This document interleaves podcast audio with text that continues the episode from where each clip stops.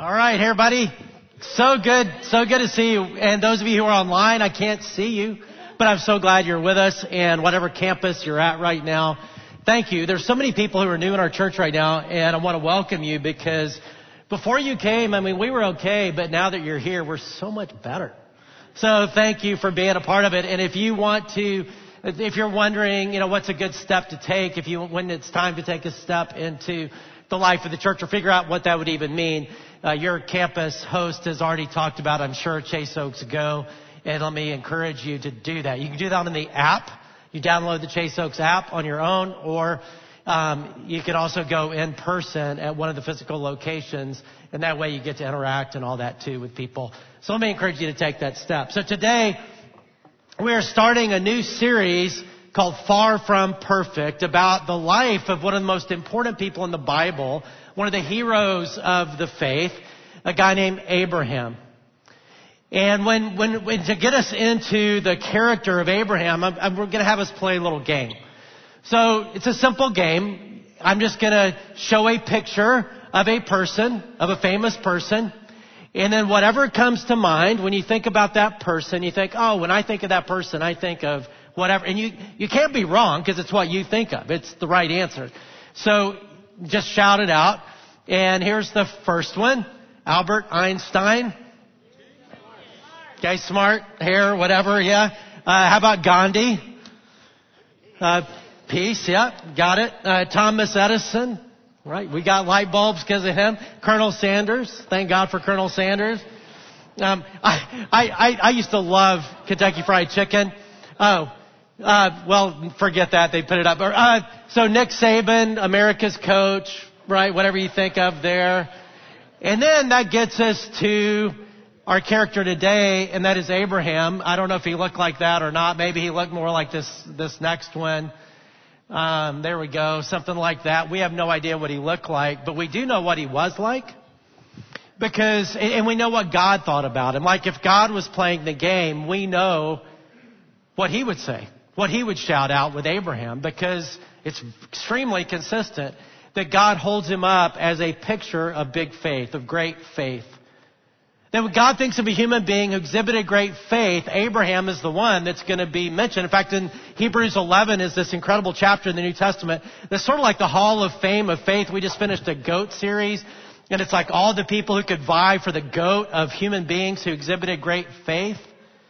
And Abraham gets twice the mention of anybody else. Moses is number two in, in the length of mention on great faith. Because again, when God thinks of great faith, and it, that's what he, Abraham and faith are kind of synonymous.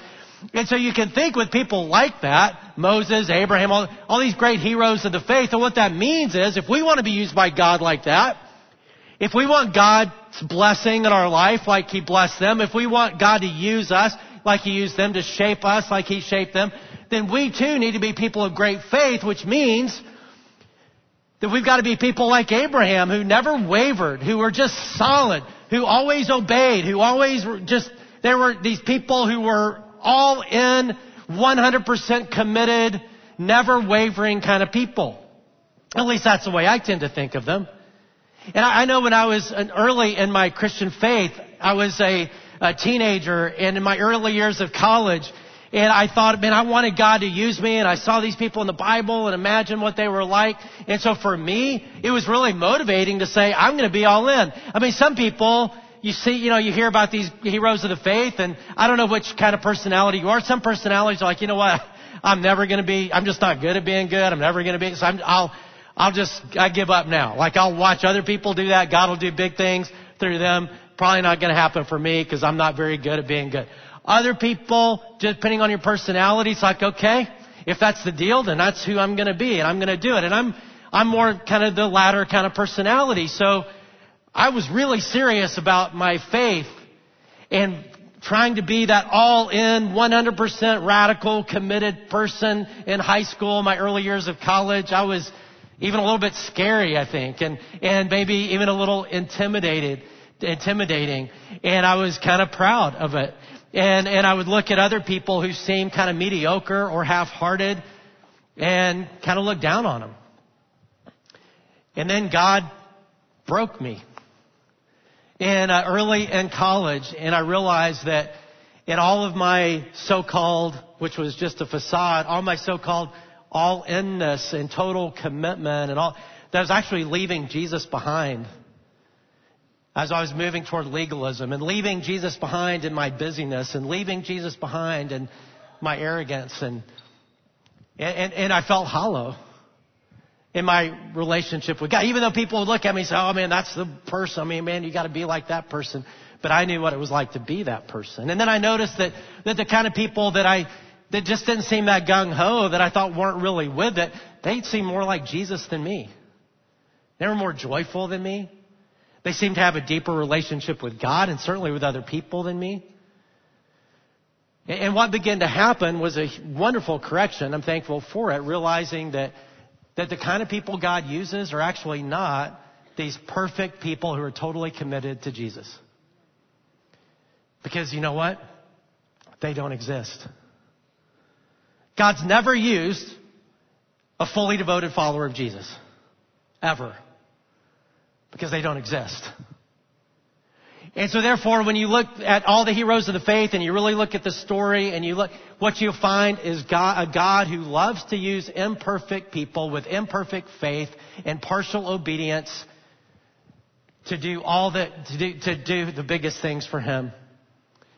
And that's who he, but it's not just about imperfection. There's something else that's got to be there, right? Everybody's imperfect already, and most people don't really do anything for, you know, they're, they're not a, some kind of big, like, oh, God's using this person kind of thing, and look what God's doing in their life. Imperfect is not the qualification.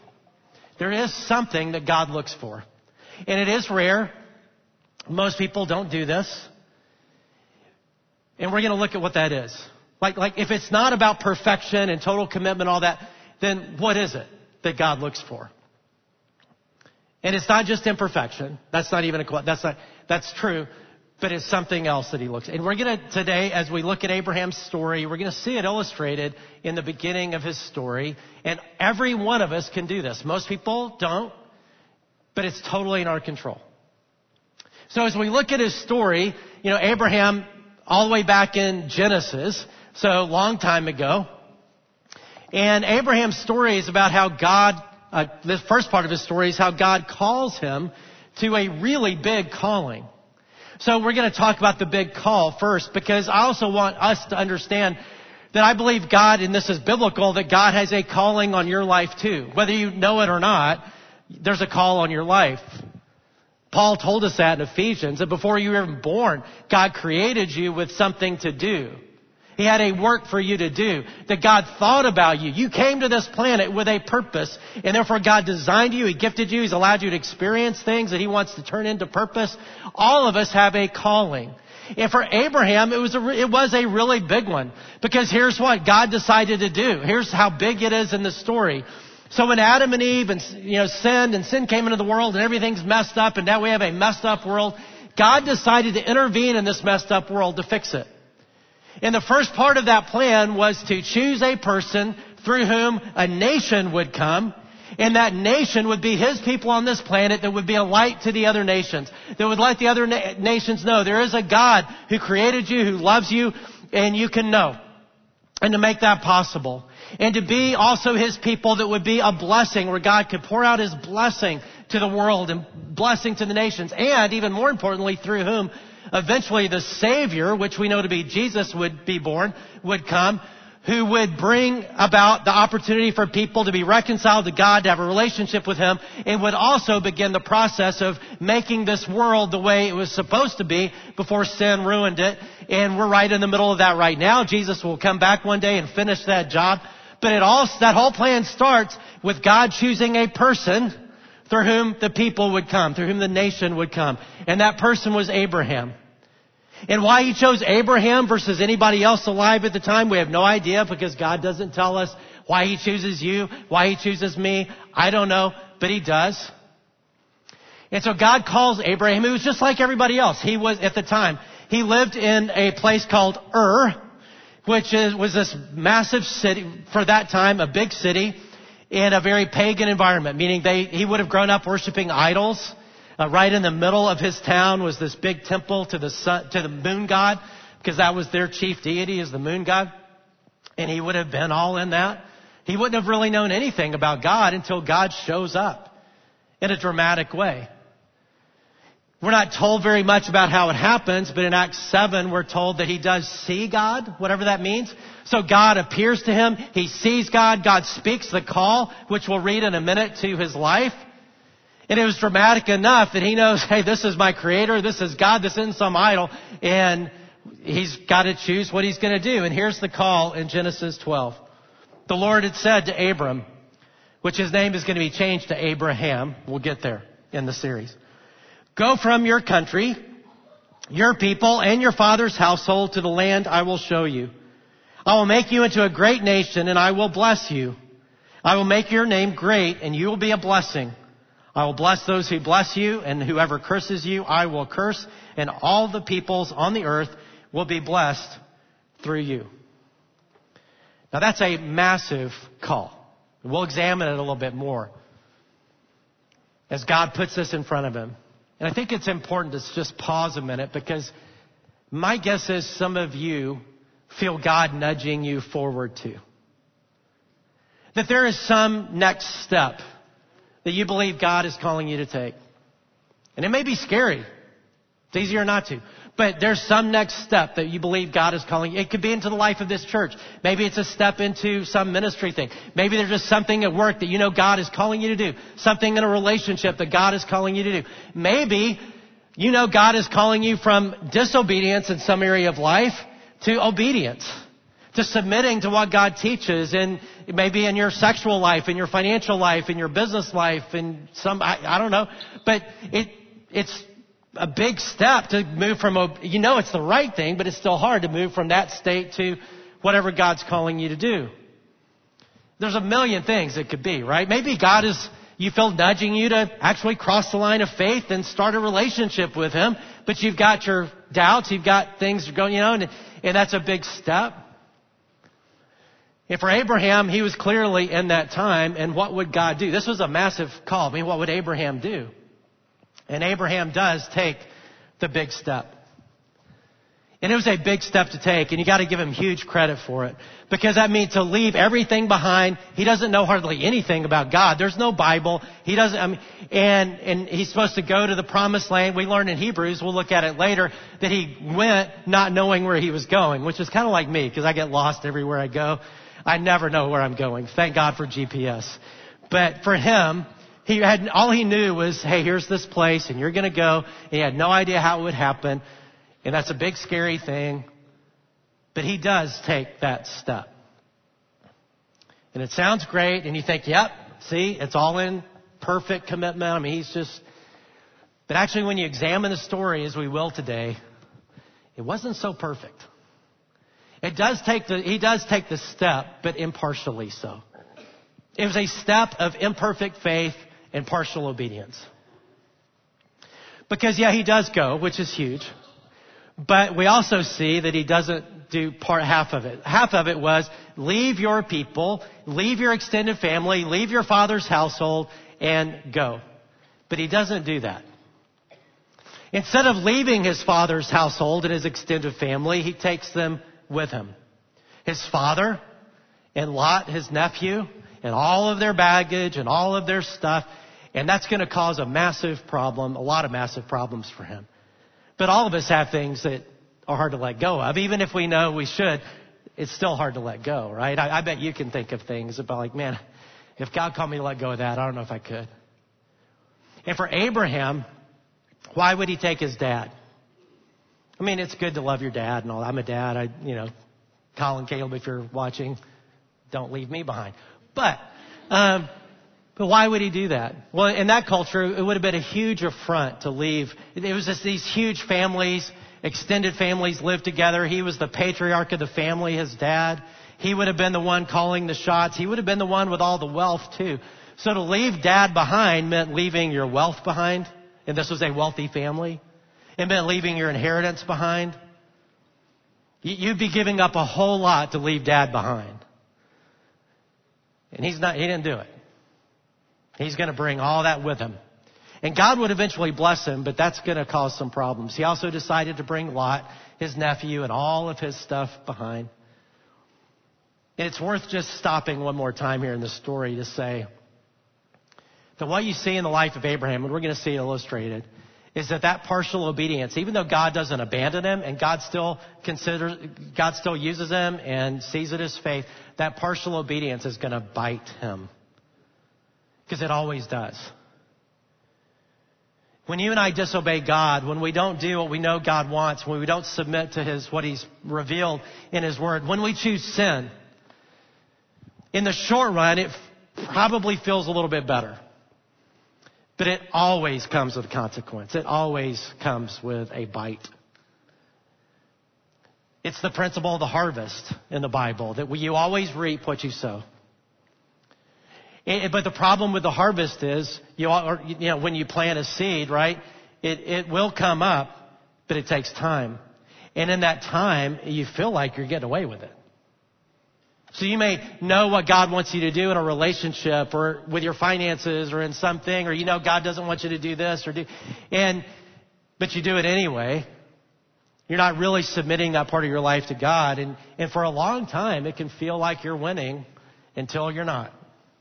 Until the consequence comes. Some of you are trying to dig out of consequences right now. We'll talk about that in a little bit. But for Abraham, the consequences were really severe. Gonna, we're going to see that through the story with all the wealth that he wasn't supposed to have yet is going to be really difficult on this kind of journey through the desert to the place of promise that God wanted for him. Makes it almost impossible, but because it, it's a consequence of a sinful choice. Also, Lot is going to cause him all kinds of problems and is going to cause a lot of people all kinds of problems a whole city state's going to be destroyed. I mean, it's not good. And then immediately in the story, you see another consequence. And that is they start out on the journey from Ur. They're going through their country, which there's another city on the edge of their country called Haran. And then you have the desert, which is long, hundreds of miles of desert, and then the land of promise. And so what you have after the big step is what I'll call the big pause. And the big pause is a consequence of his partial obedience, and it's a, and it's also partial obedience itself. And, and here's what, what I mean: Genesis 11:31. Terah took his son Abram, so Terah's dad, his grandson Lot, son of Haran, and his daughter-in-law Sarah, the wife of his son Abram, and together they set out from Ur of the Chaldeans to go to Canaan, to go to the land of the promise. Very good. But when they came to Haran, they settled there. Notice that word, they settled there. That was not God's plan. Uh, Haran was supposed to be a stopover. Kind of like some of you, you know, spring break is coming up. Um, some of you are probably already in it, or you're about to be in it, spring break, and you'll take a road trip. And I love road trips, and you know, and, and I remember family road trips when our kids were little, and that was always kind of fun. And you know how on a road trip, of course, if it's a long road trip, you gotta, you gotta stop every once in a while. You gotta get gas. You gotta go to the bathroom. You gotta get some food, right? You gotta do the whole thing. And that can be tough, um, sometimes because if you're like my personality and you're the one that's, you know, especially if you're the one driving, it's hard to pull over, right? Because all the people you've been passing all this time, right? They're gonna catch up and they may even get ahead of you, and now you're going to have to pass them all over again. It was hard to help my family understand how important that was on the road. It's like a race, you know, and all these people. And, uh, and, and so we'd pull over and I'd always try to, hey, let's, okay, you know, we're gonna get gas, uh, we're gonna go to the bathroom, we're gonna focus, we're gonna get food, uh, and everybody, if it was just a convenience store stop, everybody, we, we'd let our kids choose one thing. Now, if you're going to choose one thing, one snack, what would it be? Would it be Twizzlers? Slurpee? Uh, I don't know what it is. You know, you know the number one thing? I, I looked this up in Texas that people get on road trips. I was really surprised by it. In Alabama, where I'm from, it's combos is the number one snack. But in Texas, the number one snack is, and this surprised me, rice cakes. That's what I said. I'm like, really? What's going on in Texas with rice cake? I mean, you're getting your healthy on. That's good. You know, that, I guess we're doing that. But that's the deal, you know, and, um, I, I, in one place, it's it, it, you know Twizzlers. Is, I mean, all these other states. I, I don't know what's going on in Texas. We need to pray about it, but it's uh, something going on. So it's supposed to be a quick stop. Is the whole point of this? But instead, it ends up being a very long stop because they settle there. They only go from Ur to Haran and they settle there. Why? Well, a couple reasons. One, that's what dad wanted. Terah. Because notice when he brings Terah, he doesn't leave Terah behind. When he brings Terah, when he doesn't leave his father's household, but brings his father's household, who's in charge? Dad is, because that's their culture. The patriarch's in charge. So Abraham's not calling the shots, and that's what Terah wants to do, and that's what they do. And the second reason, and the reason Terah would have wanted it and, and decided to stop and settle, is because Haran was pretty awesome compared to the desert. Hundreds of miles of desert with all their livestock and all their stuff and all that. How's that going to happen?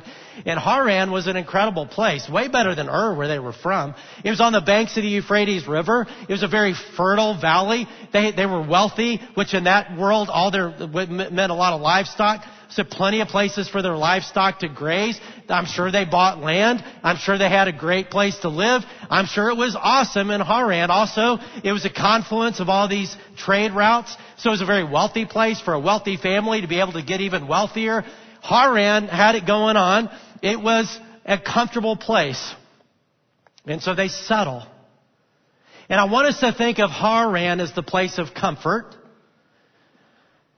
And Canaan, where God told them to go, is the place of promise. And they decided to settle for the place of comfort versus moving toward the place of promise. And we do that too. Because between the place of comfort and the place of promise was the desert. And they knew that. Now we'll look at that part of the story next week, the desert. But it's always true. Between the place of comfort, wherever we are, and the place where God's calling, most of the time, you go through desert. And that's why most people just stay in the place of comfort. And live in the place of comfort. And settle their whole life, settle in the place of comfort. It's easy to do. I know. I'm pretty good at it. When God is calling us to the place of promise and all of his blessing and all that you have to take by faith. Like the thing we talked about earlier about maybe God is stirring in your life, maybe he's calling you to take some next step or to do. If you're not willing to leave comfort for promise, you'll never do it. It'll just, you'll have the good intentions. You'll be like, yeah, I really, man, I should do that. I really want to. I mean, even saying, man, I'm going to begin a relationship with God means that's uncomfortable or to open up your life for change, you know, to God to change some area of your life. Change is not comfortable. It's easier just to stay the same, even if you know, yeah, the promise, the place of promise, I'm sure is better, but it's just easier to stay where I am.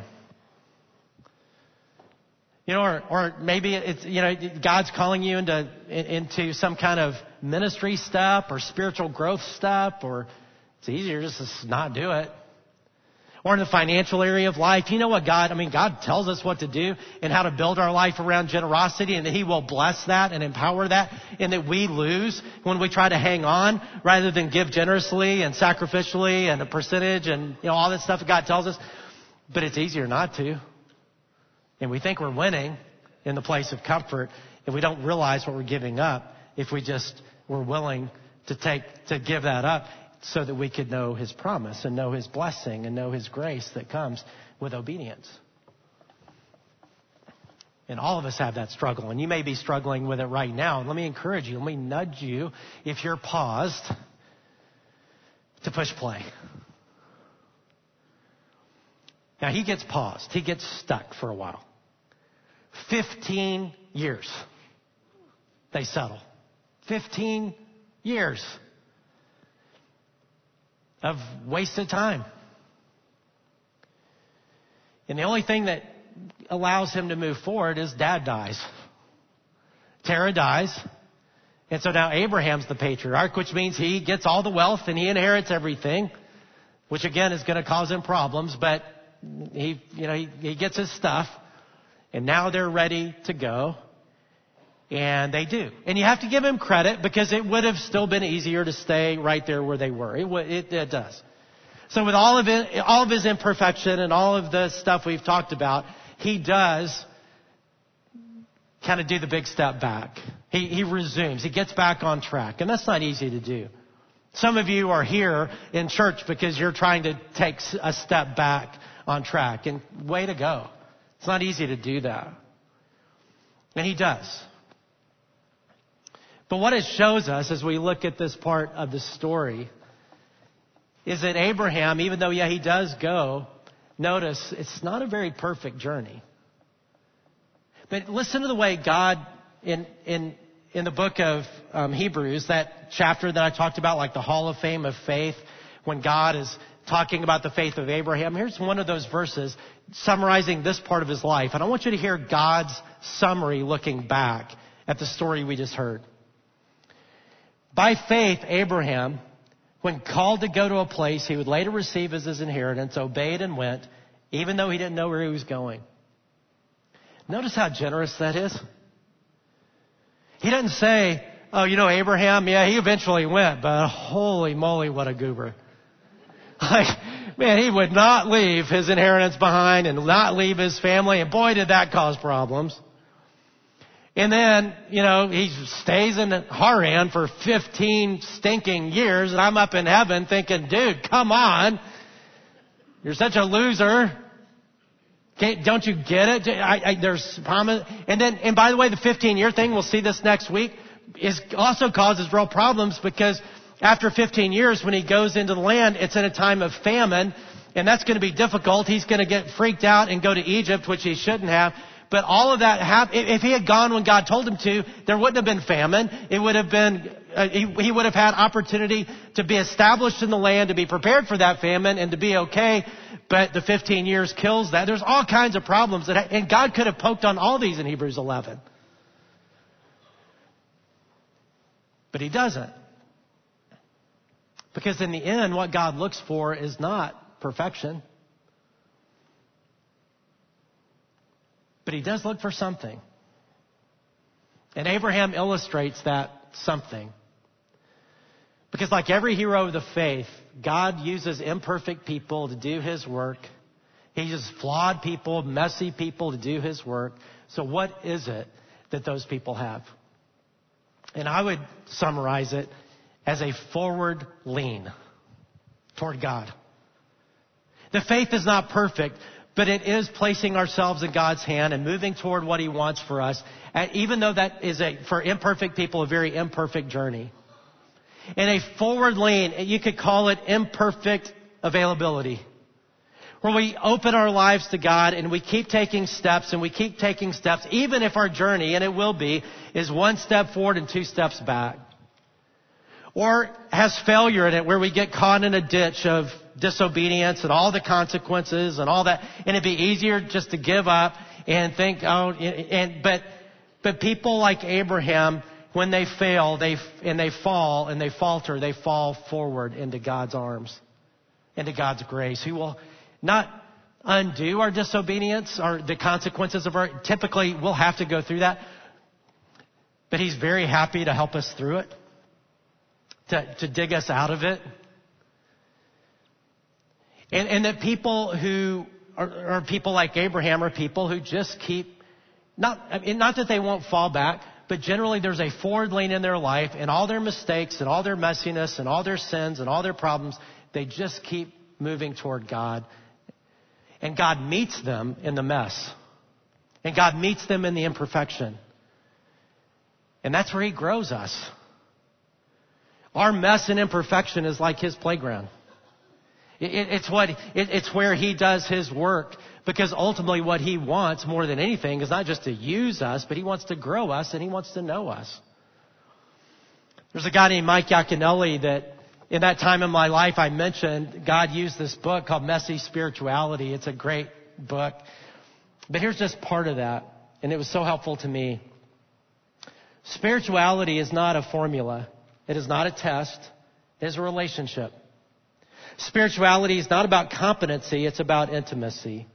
Spirituality is not about perfection, it is about connection. The way of the spiritual life begins where we are now in the mess of our lives. Accepting the reality of our broken, flawed lives is the beginning of spirituality, not because the spiritual life will remove our flaws, but because we let go of seeking perfection and instead seek God the one who is present in the tangledness of our lives. Spirituality is not about being fixed. It's about God being present in our unfixedness. And He meets us there. And He grows our obedience muscles. He grows our faith muscles. He grows our relationship with Him. Imperfect people over time with a forward lean. That's what God loves to do. Which is good news for people like me.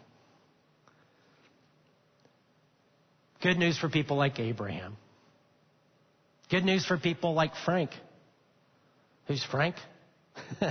so Frank is a guy, little guy. I've never met him. I look forward to meeting. I, I hope you know in heaven one day.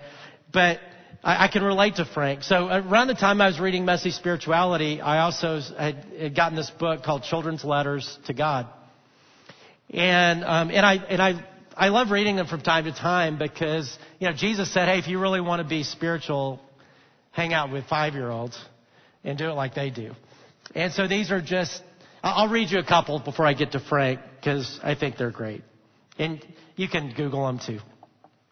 Here's one from Sarah, little girl. Dear God, please change the taste of asparagus. It's gross. Thanks, Sarah. That's her letter to God. Here's another one. Dear God, my turtle died. Is she there with you? If so, she likes lettuce. Susie. Here's one from Tommy. Dear God, I want to be just like you when I'm your age. Is that okay? Tommy. Dear God, I want to be just like my daddy when I grew up, but not with so much hair all over. Sam. I think this one's kind of profound. Dear God, I think about you sometimes, even when I'm not praying. Elliot. I bet God loved that one. And that gets us to my buddy Frank. Dear God, I'm doing the best I can. Frank. I can relate to Frank. God, I'm, I'm doing the best I can. I know it's not pretty. I know it's frustrating for you. I know, you know, it'd be a lot better if I, you know, did better. But I feel like I'm doing the best I can. And even when I'm not doing the best I can, I, I don't know what to tell you. I just, you know, I'm on the journey.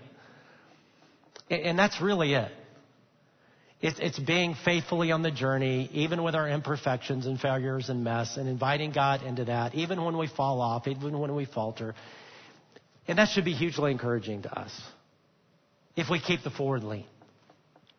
So what does that mean? Well, for some of you, maybe you're really discouraged because you're like, man, I'm so bad at this. I'm just going to give up. I don't think God's ever going to do anything. I just, God's saying, no, no, no, that's what I want to move into.